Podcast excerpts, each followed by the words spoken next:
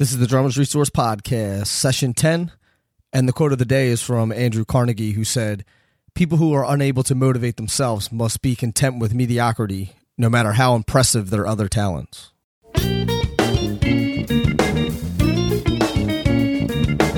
listening to the Drummers Resource Podcast. I'm your host, Nick Raffini, and we're coming at you with information, education, and motivation for drumming and beyond. What's going on, everybody? Nick Raffini here with the Drummers Resource Podcast, and I got Glenn Graham on the show today from Blind Melon. And it's really great to have Glenn on the show. I've been a huge fan of Blind Melon for years and years, and I always thought that Glenn's style was really unique and and different, and it's just really great to have him on the show. And he and I share a lot of the same ideas in terms of grooving and and what the drummer's job is as an accompanist instead of a as a soloist. So let's uh, let's get right into the interview. Glenn, thanks so much for doing this, man. I really appreciate it. Glad to be here. So I, I normally start uh, talking to people about how they got started with with drumming because everybody's story is really different, and it's always interesting to hear how how people got into it. So how'd you get started playing?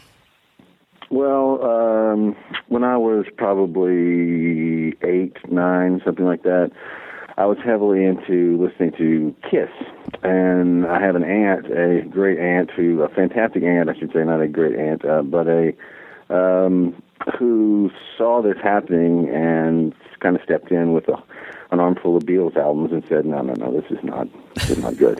you know, there, there are better ways to uh, start in the world of you know influence or whatever." So you know, all the Beatles albums up to I guess, gosh, it was all the way up to the Revolver. And I mean, uh, so I'm listening to Kiss, I'm listening to the Beatles, and um, you know, I, I had no drum set or anything like that. You know, at, at nine years old, I was playing on pillows on my bed. Right. You know, I had no real concept of anything really. You know, just uh, I thought it would be great to play drums and didn't know how to get started. Didn't know how to get a kit. Didn't you know whatever. But I I found a kit that was like fifty bucks. Uh, like you know, I, I'm from a small town in Mississippi, and, and the classified ads, and they were covered with um, like linoleum like uh, kind of linoleum stuff that is on countertops. It was very thick. Really? And uh, the heads that were on them, uh, I guess I they were probably on them for two years before I took them off, and the linoleum was so thick that you could barely get them off, and you know, consequently, uh, barely get the new ones back on. But anyway, um, I had no no training or anything until I was up, I maybe until I was around sixteen or seventeen. I just you know played along to records, Mm-hmm. you know mainly AM pop, seventies pop stuff. You know we didn't have an FM station in my town, and uh, you know so basically, I mean I realized many many years later that I was playing along to Hal Blaine and you know Jim Gordon and people like that. Right. So that was a it was a pretty good pretty good start, I guess. Um, but um, yeah, as far as formal training prior to hooking up with this guy named Alvin Fielder, who's a jazz, fantastic jazz guy. Um, yeah, there was nothing. It was just winging it. Right.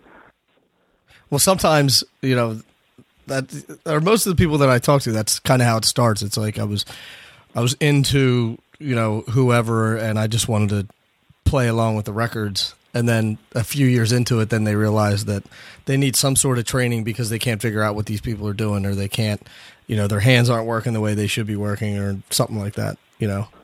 Right. When So- I played, when I got my kit, I played right-handed for the first, I don't know, maybe three or four months, and I was trying to play "Brick House" by the Commodores, especially that intro. And uh, I mean, I, you know, I'm left-handed, and Right. uh, just one day it dawned on me. It's like, oh, switch them around, switch them completely, you know, backwards. Everything image. I did, and as soon as I did that, it was like, you know, hello, oh, I can play. Oh, so it was a lot easier for you.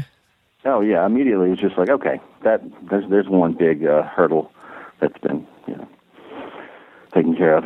I can see the hands and the and the or I can see the hands switching that around would be easy, but I I always have issues with the feet. You know, like I can play left-handed with my hands. you know what Yeah, I mean? sure. But once I switch the feet around, it's like it gets a little intense. You know, pretty quickly. yeah, I mean, I can play very basic stuff right-handed, but Right. you know, forget it. So then, so after that, um, what kind of what kind of training were you doing? What did you do the rudiment thing, or were you, uh, you know, what was that? What was that like? Well, he gave me, uh, you know, um, the you know, like Harr rudiment book, and uh, gosh, what was the other one? The the Jim Chapin book, you know, Coordinated Independence for the Modern Drummer, which was like handing me, you know, something in, you know, written in Sanskrit. I mean, I I need nothing, and so I kind of taught myself to read a little bit, and you know, just work through some of those. Just, I mean, randomly work through some little uh, of the you know kind of exercises in the especially the Jim Chapin book, and um, you know I'd go into this guy every week or maybe every two weeks I don't remember it was maybe a year that I did this, and uh, you know he would just look at me like you know why are you here? Right. You do not want to play bebop, and obviously, and you certainly are nowhere, at, you know, area skill wise. So, you know, keep listening to your, you know, rock from the '60s, and Keep listening to your Kiss records. and mimicking all that stuff, and uh, and you, I'm sure you'll be fine, you know, whatever. So, Mm-hmm. I mean, I was I was the only kind of charity case uh, he took. Everybody else who was taken from him was deadly serious, and I think probably are all you know pro jazz folk now. Right.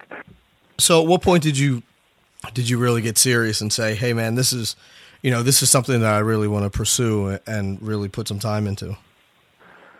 Well, um, I guess from maybe 16 years old until I moved to LA um, in 1990, 91, something like that. I uh, I was playing in this band called Cafe Des Moines, and it uh, it was just kind of a jam thing. And um, you know, I got a metronome and basically just started picking specific you know passages in like literally probably 150 different songs that I liked that I could not play, and and started doing that with the metronome, and and that's a really really you know long way around the barn kind of method to you know learn playing the drums. But I mean you know it it worked. Um, when I got to LA, uh, I mean, I was asked to come out there by the Blind Melon guys before the band, you know, was Blind Melon, and you know, as soon as I got out there, it was like, oh, okay, holy shit, this is for real. And so I, you know, I just kind of spent the year before we uh, really got going, you know, practicing daily and you know doing Right. rudiments and doing metronome stuff. And Now, did you know those guys before that? I mean, how did you hook Man. up with those guys? I mean, I was acquainted with two of them. They were from a town near where I grew up. I was on the team with one of them when we were little kids. So Yeah, I mean, I was called out of the blue, literally. Um, you know, uh, we you know we have a we have a deal pending. You know, whatever that meant, Mhm. and we're going on tour with Guns N' Roses. It was like, oh, okay, well, that sounds interesting. It sounds like shit to me. Right. And uh, but uh, I'll go I'll go out there. Sure, I'll go out there for a few weeks and see what it's all about. And Right. sure enough, you know, within a few months, you know. But meanwhile, like I said, when I got out there, I was sort of shocked into coherence, and you know, you know, you're at that age, and you know, sure everyone isn't this way, but I was smoking a hell of a lot of pot at that time, and so I cut way back on that and Uh-huh. started. You know, So, how old were you at the time I was probably I don't know, 21 maybe. when you moved out there? Yeah.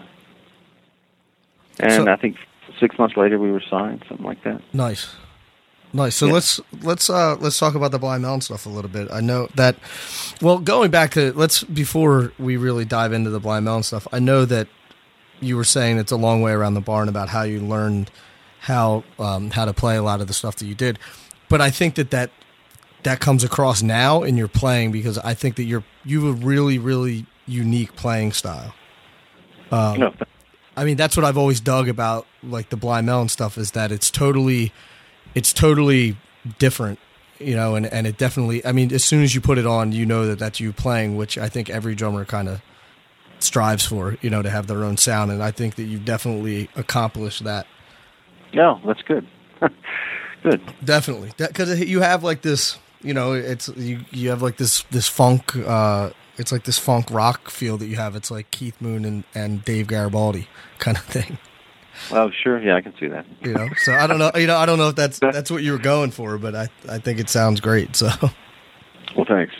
Well, I really wasn't going for anything except you know uh just I guess to be you know without really thinking about it to be an, sort of a an amalgam of all the things that I really liked right. listening to. You know, so. so who are the cats that you really do, you really dig?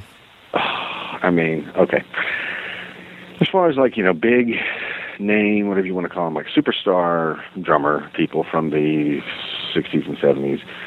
Uh, Keith Moon, Ginger Baker, John Bonham, obviously, um, mm-hmm. and I mean, I like. Uh, I mean, I love Charlie Watts. Um, but uh, you know, but there's that world, you know, and then there's your, you know, Hal Blaine, mm-hmm. uh, Jim Keltner, um, Jim Gordon world. I mean, Jim Gordon is my absolute favorite drummer, I think, of all time. Yeah. Just based on the live record he did with Eric Clapton, that uh, you know, uh, live the Fillmore thing. Mm-hmm. mm-hmm anyway, I don't know if you're familiar with that. Yeah, but yeah, anyway, I. Yeah, absolutely. It's good. I mean, you know, he he had a hellacious right hand, you know, right, um, and super, t- and he was nuts, and he he did horrible things or whatever, but he was a great drummer. Right. Um, but yeah, uh, I mean, I could I could list you 150 people. I mean, it just the. It, you know, I'm, I'm sitting here with my little iTunes open, which has like a fourth of the music I own on it, and I mean, I'm, I'm going like, well, I mean, there's no point. This, this, I could start talking and it wouldn't, I would never end. Right. I mean, of almost every '70s uh, studio uh, drummer you can imagine that you, you know, we hear on the radio every day. You know, mm-hmm. um, you know, I mean, jazz was a thing that I got into probably two years before I moved to LA. Um, you know, I mean, I got into John Coltrane and uh, the Africa Brass and well, the Africa Brass was the big one for me. Yeah. Actually, I mean, I love Supreme is great too, but um, you know, um, I like late '60s music. Period. I mean, whether it's jazz, rock, whatever, funk, whether it's African stuff like Franco or uh, you know Fela Kuti or anything. I mean uh, and it may have a lot to do with uh, the way the stuff was recorded, mm-hmm. and it may have more to do with uh, the fact that guys who were playing back then were, especially you know, I mean the rock guys, you know, they grew up listening to jazz because there was nothing else to listen to. Right. I mean, you you right. listen to early rock, but you know, I mean, and now we have a whole just slew of kids out there who are, you know, I say kids, but people much younger than me who are you know all over the radio and touring and doing whatever and it's just kind of like it's it's sort of disheartening to me because uh it just seems like a lot of you know the soul if you will has sort of evaporated out of couldn't agree more drumming, you know and and it's ridiculous because i mean it it's not like it isn't all you know it's it's all out there i mean you know the uh, for you to listen to and learn from. But uh, for whatever reason, people don't. I love punk rock. I love you know all kinds of stuff. But right. you know, I don't want to play for the you know the Dead Kennedys necessarily. Right, right, right. I um, was actually uh, I was talking to Ndugu Chancellor last weekend, and he was saying that one of his goals was to have no holes in his playing ever. Mm-hmm. And he said now, you know, a lot of people are like, "Well, I'm a rock guy." or I'm a jazz guy or I'm a funk guy, and they don't even look at any other styles or or anything like that. And like you were saying about these guys who were playing in the '60s and '70s, like they could run down a jazz chart, you know, or they could they could play an, an Afro-Cuban thing if they needed to, or whatever the the session called for. But now it's like, well, I can do the rock thing, but you might want to call somebody else for the Afro-Cuban thing or something, right? You know, which is a shame. It seems like the people lose sight of the of the lineage, and now they're just kind of like focused on this one thing, which is kind of lame to me. Yeah. It, well, it's just kind of uh, unbelievable. I mean, it's, uh, I mean, I don't consider myself any sort of you know uh, super advanced uh, intelligence, uh, having super advanced intelligence, but I certainly can listen to something and know whether it's good or not. You know what I mean? right. Like to me, people always say, "Oh, whatever you kind of music you're into," and there's the old saying that there are only two kinds of music: good music and bad music, and I really agree with that. I agree I mean, too.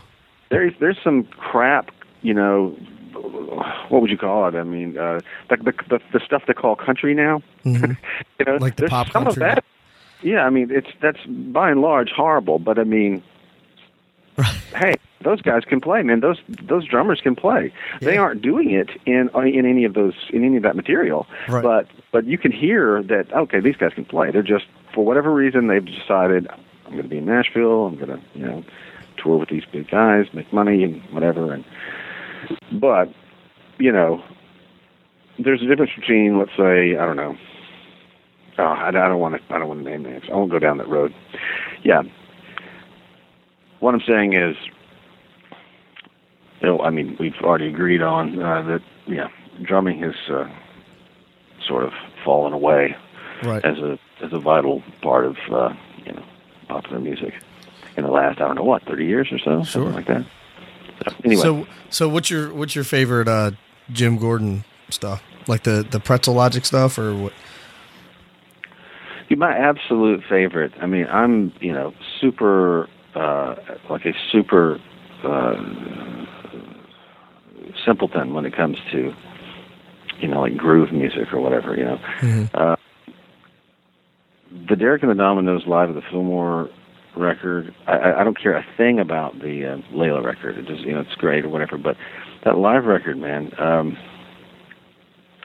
let me get this thing right. Okay.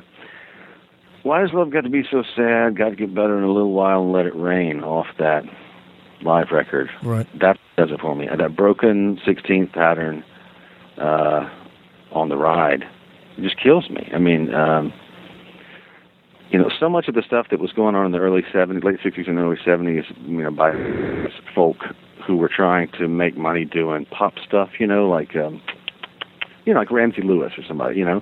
Uh, there was a lot of that going on in the drum department, you know, and you know Jim Gordon, Jim Gordon when he hooked up with you know Eric Clapton, you know he he really sort of you know went about as far with that as you can as you can go. I mean it's it's, it's linear as hell, but it's you know at the same time you know he's doing he's certainly doing four way Right. you know independence. Mhm. But yeah, I mean that's that's for me that's it that that record. Um, And he's it's such a shame. I mean, what happened with him because he was uh, he was amazing, you know. And I Oh, hear, he's phenomenal, man. When Hal that? Blaine says, "Here's here's your you know here, just here uh, you can have all my sessions that I can't handle," and then you know every producer in the world goes, "Jesus Christ, this guy's fucking phenomenal." You know, I mean, I know he was he was schizophrenic, and you know, and it's a shame that he you know didn't that wasn't recognized or he didn't receive treatment prior Right. to you know having this meltdown, but. um he was amazing, and and his everything he's done will you know stand the test of time. Um, my God, my God, he only played on like 350, 400 records, something you know, right. hit after hit after hit after hit. Um, but I also love you know all the drummers that played for Aretha Franklin. You know, Mhm. from you know Muscle Shoals. What's his name? Uh, Roger Hawkins. I mean, Yeah. I love love Roger Hawkins. And all the guys who played with her, who I don't know their names, um, but Have you know, ever seen that book that Dan? Daly. Do you know Daniel Glass? Daniel Glass? Yeah. I don't know. Tell me. No, he's a he's a drummer for uh, right now. He's playing with with Brian Setzer, but uh, he's a buddy of mine, and he has he just came out with this thing called the Century Project, and they go through hundred years of drumming, um, the history of drumming. But then he just released a book called the um, called the Roots of Rock and Roll Drummers. Yeah. So he interviews all these people like Muscle Shoals, Hal Blaine, Bernard Purdie, um, a ton of different people, and has video excerpts from them and and all this stuff. You should check that book out. It, it's called The Roots of Rock Drumming. No, I definitely will. Yeah, and it's like a it's more of a uh, it's more of a coffee table book rather than a uh, like an instructional book or anything. Um, yeah, Roots of Rock Drumming. It's a it's it's pretty insane though the people that he that he interviews. It's like he he wrote it in conjunction with uh, with Steve Smith, Yeah.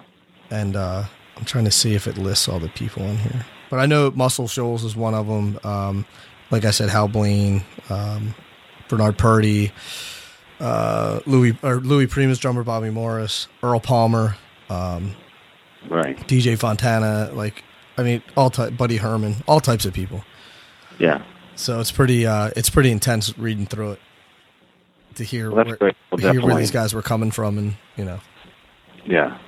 So, so tran- transitioning into that uh, where we were earlier with the blind melon stuff. So, so you fly out to L.A. and uh, you guys get. So, would you say about six months later, you guys got you guys got signed to a, to Capitol? Yeah. So, where was that first sign? I mean, once you guys got signed, were you immediately on the road with Guns N' Roses, or were you doing stuff before that, or?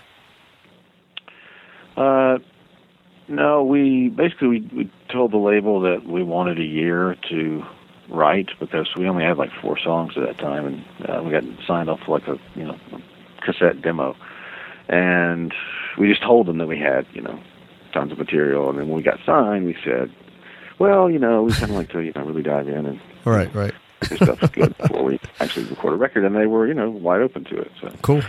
um, you know, lucky, I guess. Uh, so it took a while um, before we really were doing anything. I mean, I I tried to get us out of Los Angeles as fast as possible. I really didn't like it out there, particularly at the time. Uh, having no money out there, you know, of course, is horrible. Sure. But uh, so we moved to uh, Durham, North Carolina. Um, we were trying to move to Chapel Hill, where I'd been prior to moving you know, to L.A. And I thought, hey, we're getting a college town. You know, no one cares that you're signed to a label. Right. You know, you can just sort of do your thing. And we we worked there for a while. I don't know, a few months, and we did a like a ten day tour with Soundgarden, and did a bunch of one offs, and you know, tons of just press and stuff like that, setting up Mhm. what would be the the aborted EP that would come later. We, you know, uh, we moved. Let's see. Yeah, that's a, that's right. We did an EP before we moved to before we moved to uh, North Carolina, and uh, it just was not really what it needed to be. Yeah, I heard And- something about that that you guys recorded, and then you were like, "Man, we're getting out of here. We want to go work with somebody else." We got David Briggs, you know, from Neil Young, and think, okay, well, we want, you know, Crazy Horse, and we, you know, no, it just didn't happen. It was very slick, and you know, anyway, um, so we shelved that and moved, and you know, eventually ended up with Rick Parashar in um, Seattle for four or five months doing the first record. And after that, I guess in the middle of that, we went on a tour. There was this 120 minutes thing with Big Audio Dynamite and uh, Live and um, Public Image Limited. It's a strange bill, but anyway, you know, when you go around playing like 3,000 seaters, and we were the first to act on the bill. Nobody cared, but it was, you know, it was a full six weeks. So, you know, it was the first half of the album I mean, if you know which albums, which uh, songs were recorded before we went on that tour, you can certainly tell the difference. Uh, you know, Oh, really? yeah, because I mean, you know, we'd never, we'd really never done anything. You know, we Sure. just, you know, and uh, so that tour, you know, we had gelled a little bit on that thing, and um, came back into the other other half of the record, and then went on tour for you know nonstop for like three years, I think, two and a half, three years, something like that hmm just touring with all these huge people, just mainly doing opening slots, Right. which is fun. But um, you know, uh, until the No Rain video, which was probably our fourth single at that time. Right. Yeah, because Uh, I know that, that that record wasn't wasn't that successful in the beginning, right? No, it's all about the No Rain video. Yeah, I mean Right. that was, and that was total luck. I mean that was, it was like okay, if you guys had three tries, we'll we'll give you one more. The guy who was uh, the president of Capitol at that time was his name was Hale Milgrim, and he was he used to be at Arista in the Grateful Dead days. So he was uh, you know, Deadhead, Right. liked what we were doing. Thought okay, this is this is this is rock enough, but it has a little hippie in it. You Mhm. know, so we'll, we'll let you guys, you know, slide. And you know, thanks to him, you know, here we are. Nice. So what was the uh whose idea was the whole, was the whole video and everything? Because that was totally like everybody knew that video. Yeah, we, I, that was um, Samuel Bayer. Um, he's the same guy who did the "Smells Like Teen Spirit" video, Oh, which is what they, I mean, was you know they were Capitol was grasping at straws of the you know, and they got him. Uh, you know, at that point they were thinking, okay, a video will will will do it for this band, and as it turned out, you know, they were right. So Right. it worked. But we had nothing to do with that. No input on that whatsoever. We just we showed up and did it, and it was fine. And we were, you know, we didn't really want to. Well, we just didn't want to do the uh, the B girl thing to death, and as Right. it turned, that's what happened. And you know, hey, I have no, it's great. You know, But that's what I was wondering. Like, in the, you know, what's your what's your thought process when they're like, "All right, we're going to do this with this video. We're going to have this girl and this bee." co-" Were you guys like, "What the fuck is this?" Well, I mean, you know, without that, I mean, there's there's no, there's no story. So, um, right. you know, I mean, we didn't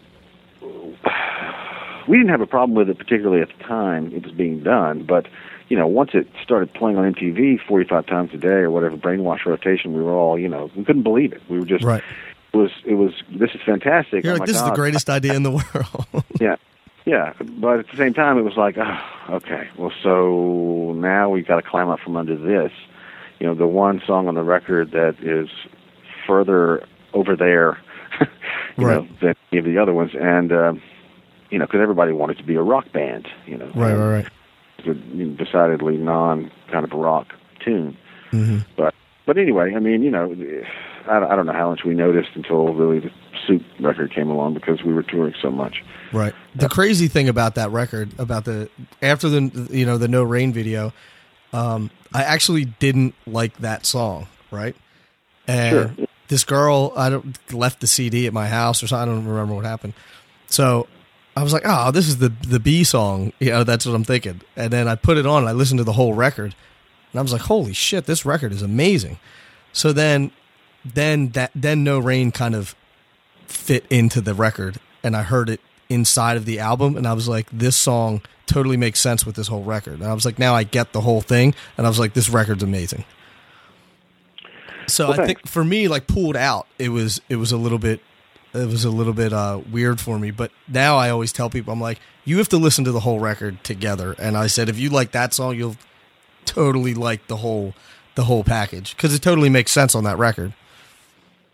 Oh, I agree. I mean, but it's you know, I mean, we have maybe at this point, I don't know, a quarter of a million fans who get the whole thing, Mhm. and you know, I mean, we sold lots of records back then, and you know, you know, nine tenths of those were sold to people who were buying the video, you know, Right. and that's it.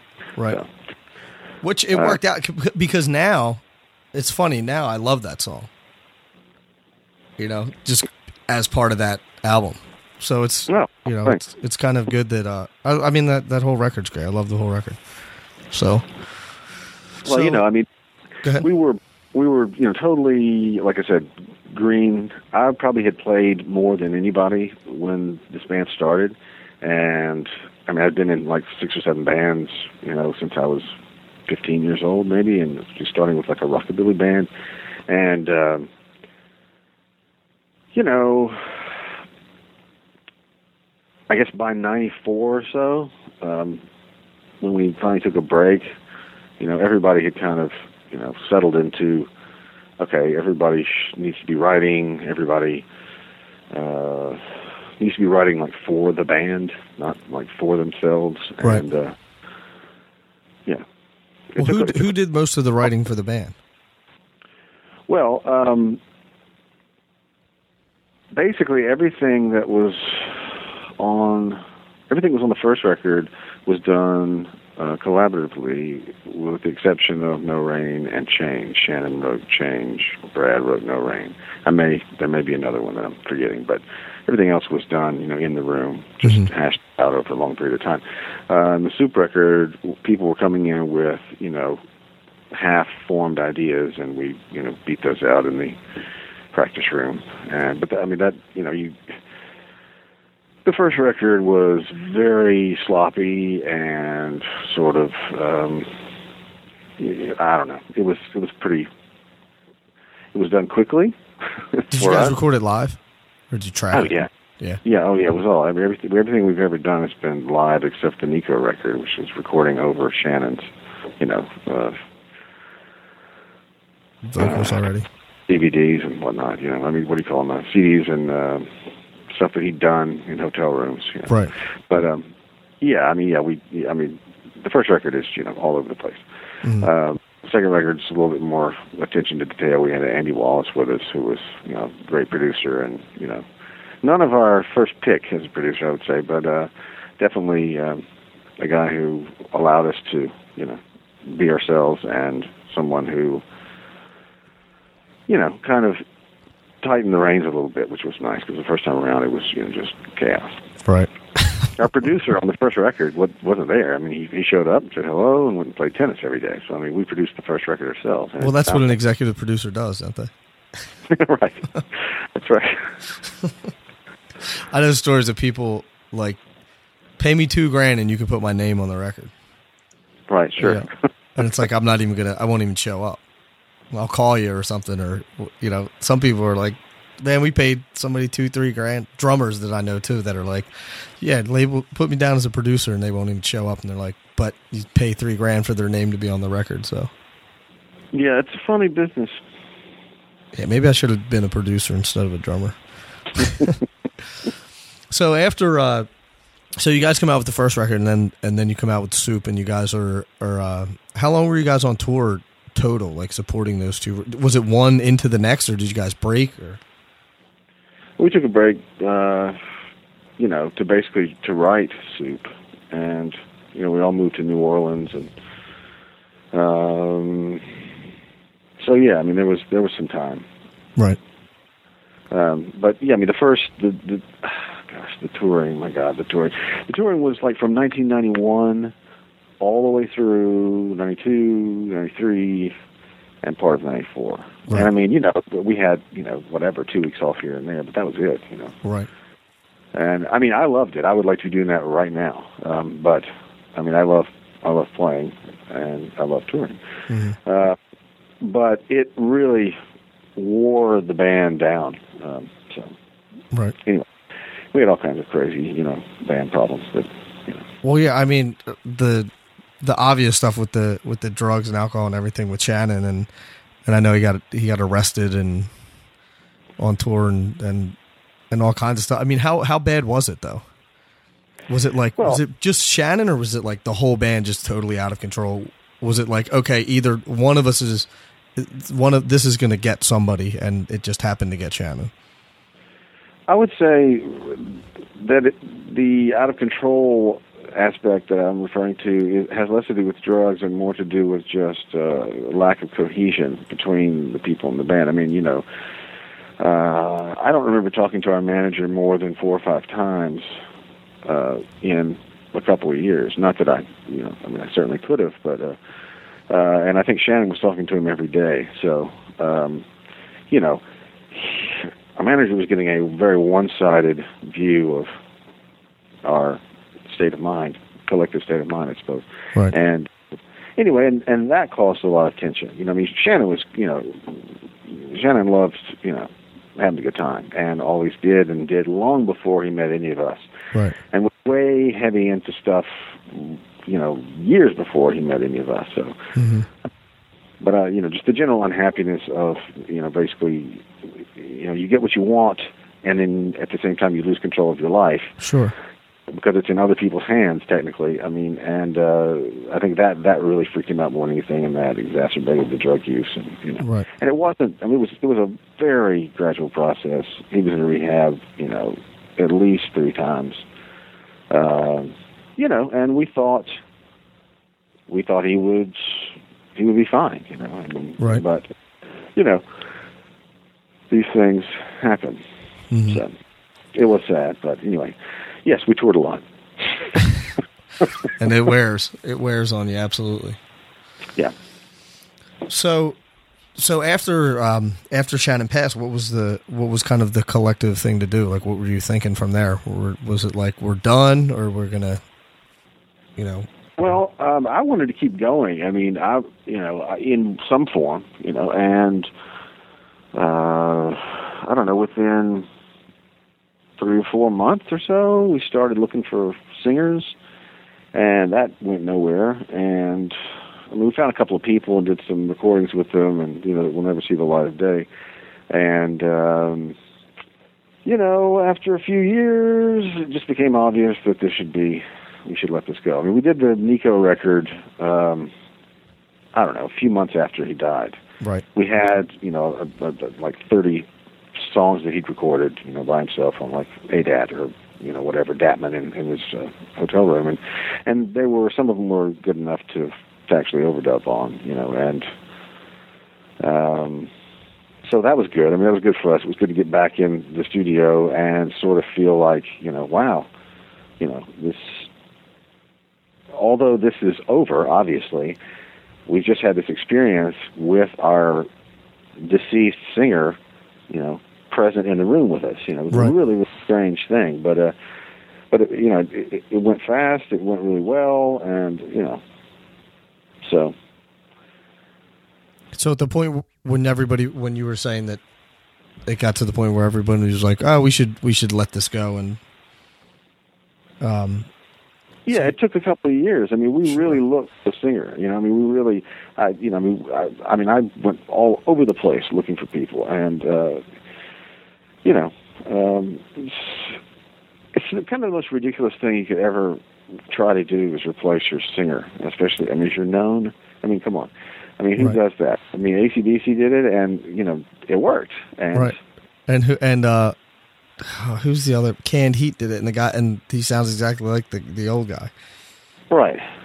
Right. Well, I mean, and you know, Chicago did it. You can say Chicago did it. You know, Terry Terry Kath. Right. You know, but uh, but nobody did it like ACDC. You know, I mean, that was that was pretty pretty amazing. I mean, I can Mhm. remember when that came out, the Back in Black record, and you know, just like, wow, this is weird, but wow, this is good. And anyway, um, we um, so when we gave up the, you know, looking for somebody you know, that was it. Everybody went and did their separate things. You know, I moved to North Carolina, built a house, blah blah blah. Christopher and Brad put the studio together in L.A. and started producing. Rogers did a few bands.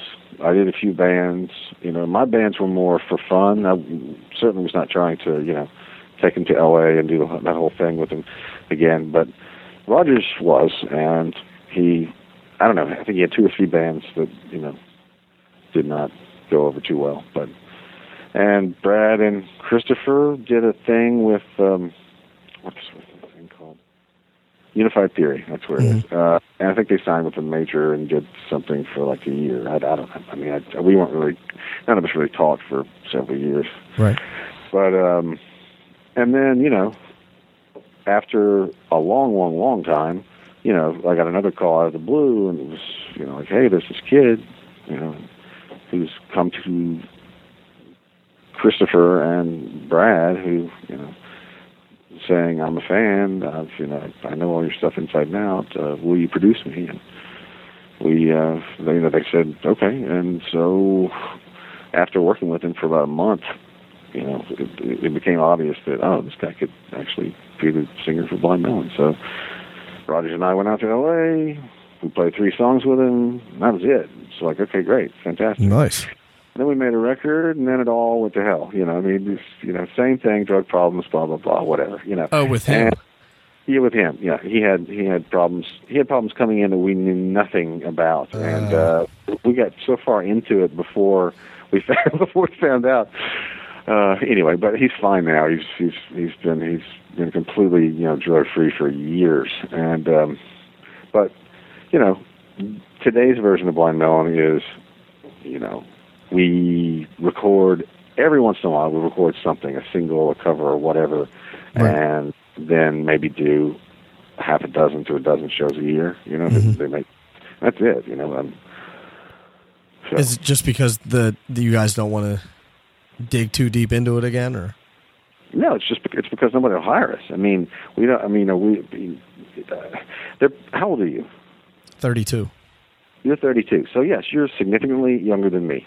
I'm 46, and uh, so from someone your age, let's say, perspective, uh, maybe not you being who you are, knowing what you know about the way things work, but uh, the average person probably thinks we're a lot bigger than we are.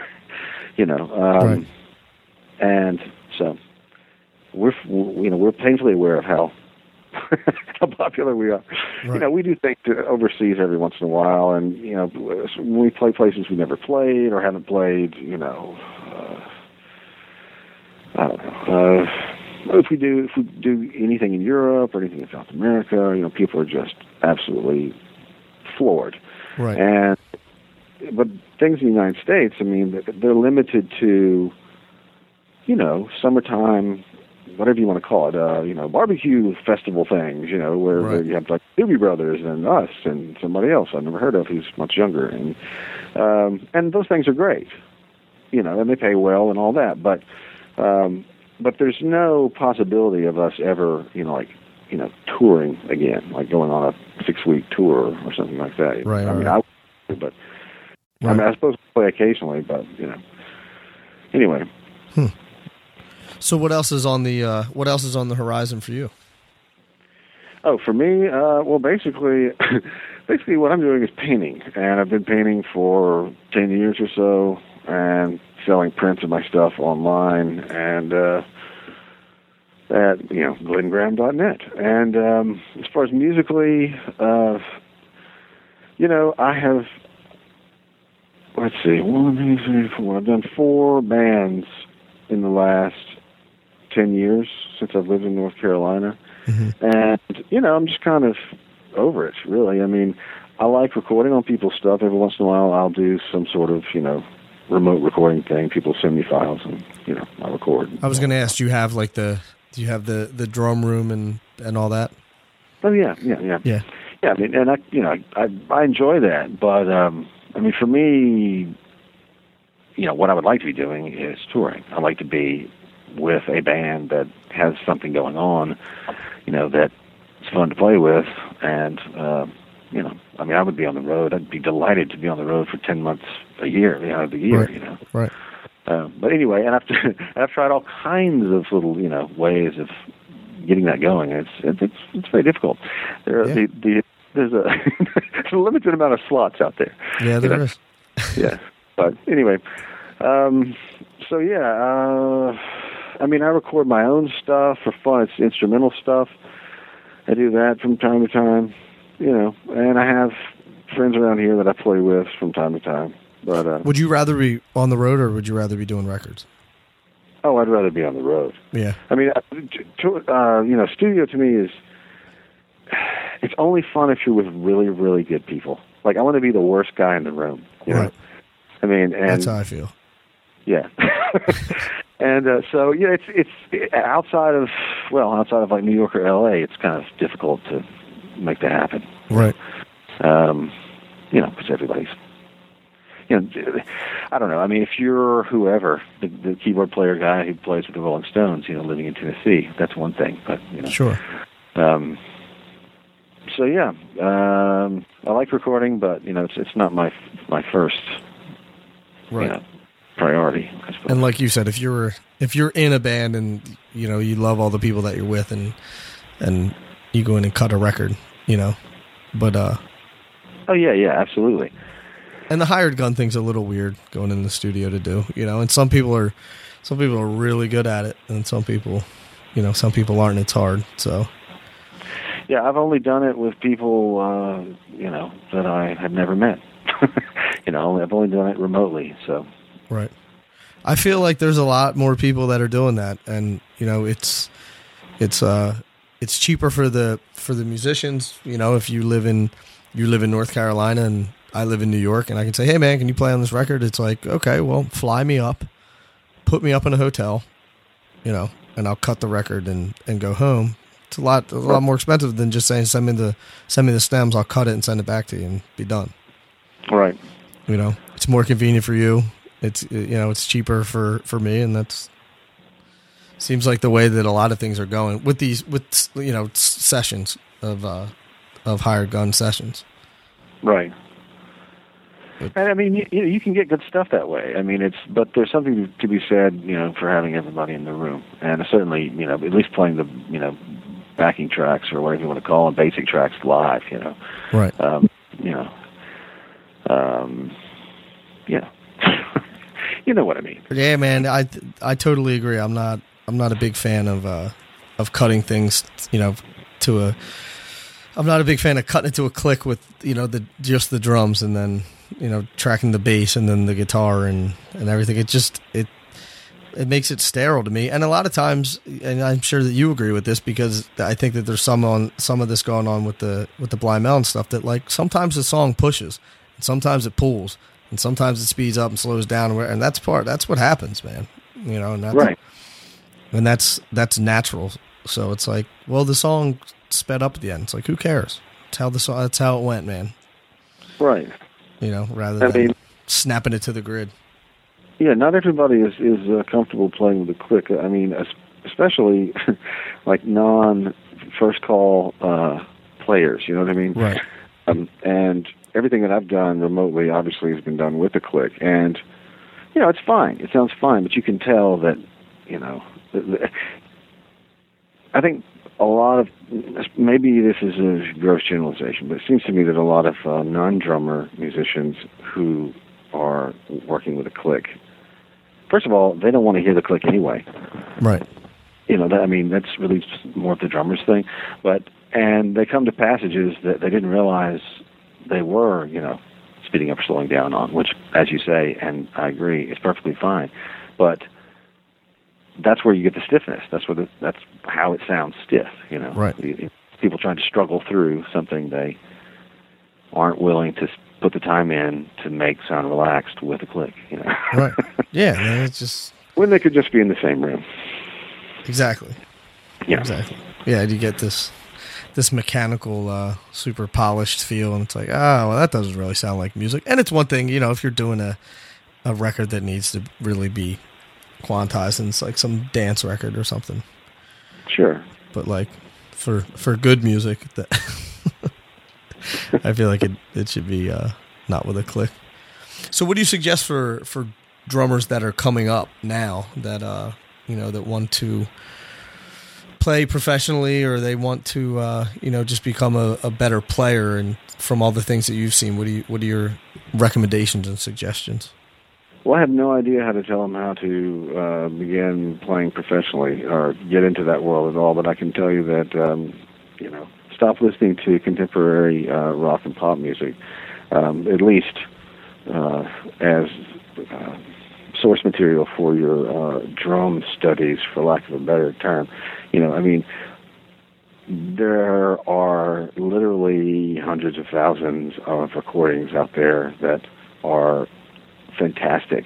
And they may not be your favorite kind of music, but you know, I listen to so many things that you know I listen to just for the way that it sounds. You know, just the way the recording sounds, mm-hmm. or just the way the drum sounds are, or just because I like that, you know, whatever guitar solo, or that the way the vocalist, you know, that voice, you know. Uh, I mean, I there's nothing wrong with dissecting. You know, I mean, um, I mean, you look at people like you look at a band like I don't know the Atlanta Rhythm Section or the Association. Oh, i love or the, i love atlanta rhythm section you know, I mean, or the band, or Buddy Holly. I mean, I'm going down my thing right here. Carly Simon, Carole King, the Chambers Brothers. You know, I mean, Chicago, first two records. Uh, you know, even bands like the Cow Seals, which are, you know, of course, you know, uh, Hal Blaine and the Wrecking Crew. But uh, you know, you got your Cream, your Creedence Clearwater Revivals, all that stuff. I mean, it's the Grateful Dead. My God, I mean, come on. There's there's plenty to learn from the Grateful Dead that you will never learn listening to Green Day. Not that there's anything wrong with Green Day. right You know, you know the Guess Who. There's a band I love. Uh, let's see. Did you know who um, the North Mississippi All Stars absolutely are? yeah Do you know? Uh, do you know Cody, the, the Dickinson, the drummer? i don't i don't know him personally i know of him but i don't know him personally He's a funny guy. He's got a band called the Hill Country Revue that uh, I think they have two records. The first one is called it's called Make a Move. The first song on that record is called Alice May, Mm-hmm. and uh, it's a it's a cover of you know one of those front porch uh, you know Delta blues dudes. You know What's it? What's it I'm Um, typing it in right now. What's it called? Alice May. Alice May. Yeah, it's and it's off of Make a Move. I mean, you know, there's 50 versions of this song, but Right. you know, talk about a push and pull song. I mean, you know, they're a two guitar band. They're kind of Allman Brothers y or whatever, uh, but in a more of a contemporary way. I mean, knocks me out every time. You know, simple, good old kind of southern rocky stuff that's not, you know, Molly Hatchet or you know, whatever. You know, Hill Country Re- Revue, right? the Hill Country Revue. Cool. yeah, I got it. Yeah, I got it right here. I'll, I'll listen to it when we're done. it's cool. You know, I mean, you'll see. It's a long intro, guitar, simple lines intertwining. You know. Right. But uh, um, but yeah, I mean, to me, all I know is as far as learning how to play the drums is listening to everything, finding the stuff that appeals to you in some way, and mimicking it and getting it wrong and but getting it wrong with conviction and you know you do enough of that and all of a sudden there's your style you know Mhm. it emerges out of you know your futile attempts to sound like whoever you know? Right. um Were you a big jazz guy coming up? Did you listen to a lot of jazz? I started listening to jazz a couple of years before I moved to LA and I mean I like stuff like Yusef Lateef you know and like I le- you know um, late 60s I like Coltrane I like the Max Roach I love Thelonious Monk um, Right. et cetera et cetera et cetera but all the way back to people like you know Django Reinhardt whatever you Yeah. I mean yeah I wasn't big into it. I didn't grow up with it, but as soon as I uh, was made aware of it, it was like, okay, wow, Yeah. this is this is very, very, very cool. I remember the Um, first time I heard Elvin Jones play, and my head almost exploded. I know I saw him one time play uh, in some it's a small club in L.A. and uh, this was like in '93 or something. And I dragged the whole band down there, so you got to see this. You know, this guy played with John Coltrane, and blah blah blah, and Right. it was it was it was just monstrous. I mean, you know how the New York clubs, the cool little New York jazz clubs, Right. uh, so small, so intimate. You can get all the way around, three sides of the stage, that kind of thing. Mhm. That sort of deal, and you know, nothing's mic'd. You know, Right. Right. Right. and and he's just just blazing away and like staring down you know people in the audience you know like whoever's like right up in front you know Right. uh, and you know what I mean I don't know if you ever saw Elvin play or not but I mean he, he grunted and made just all kinds of just crazy noises I've know. never seen him play. Well, Pers- I mean, I've watched thousands of videos of him, but he's kind of uh, uh, he kind of reminds me. His playing on drums reminds me of Jimmy Smith's playing on organ. oh I can see that yeah You know, he kind of has, and, and Jimmy Smith grunts all the time when he plays, and like he did, right. you know. And uh, so I always equated the two. I'm like, the they're like the same guy, but on their respective instrument. You know, yeah I see that never got to see. I met him at a at a percussive arts society conference. I don't know, 15 years ago or something like that, briefly. But uh, other than that, no, I've never never got to see him play in person, which is a Well, the fourth, I mean, there's just the, the the power coming off that little tiny, you know, we're talking about like an eight inch off the ground stage. Mhm. You know, it was just it was just phenomenal. I mean, he's phenomenal, but then the power Right. was the thing that's most, you know, mind blowing. You know, you just you you think of, you know, I, I suppose jazz drummers as being kind of, you know, sort of quiet, sort of laid back or whatever, but and and that's certainly not true with everybody. This guy's man was fucking John Bonham. I mean, he was, you know, He sounded like a thunderstorm. it was it was exactly it was like a fucking tornado coming at you. Amazing.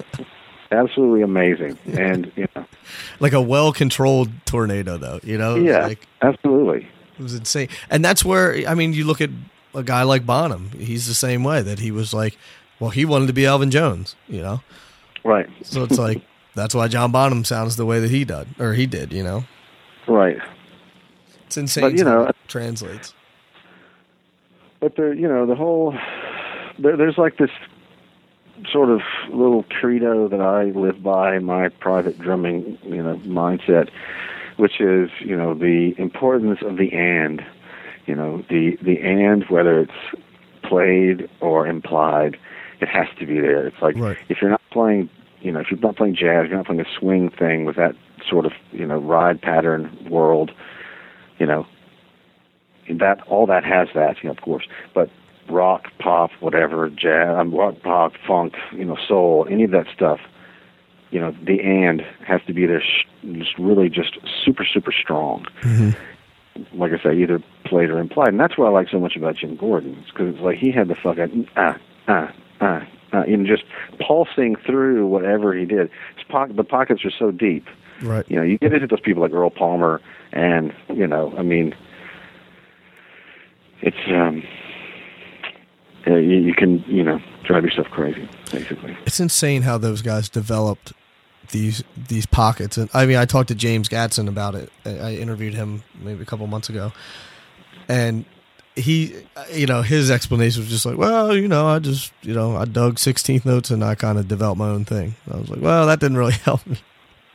You know, because I don't think it's it's like the intangible. You can't really, you know, how do you how do you explain it? You know, he's you know he's how many years he's been around and, and been playing and everything and you know trying to explain it to some some 32 year old white guy from the suburbs you know it's Yeah, well, I mean, to me, that's it though. That that's that is what feel is. I mean, uh, to me, you know, and I'm, I'm, you know, you're talking to somebody who's not, you know, literate in, uh, you know, drumming. I'm a, you know, I'm a complete garage drummer, uh, but the pocket and feel.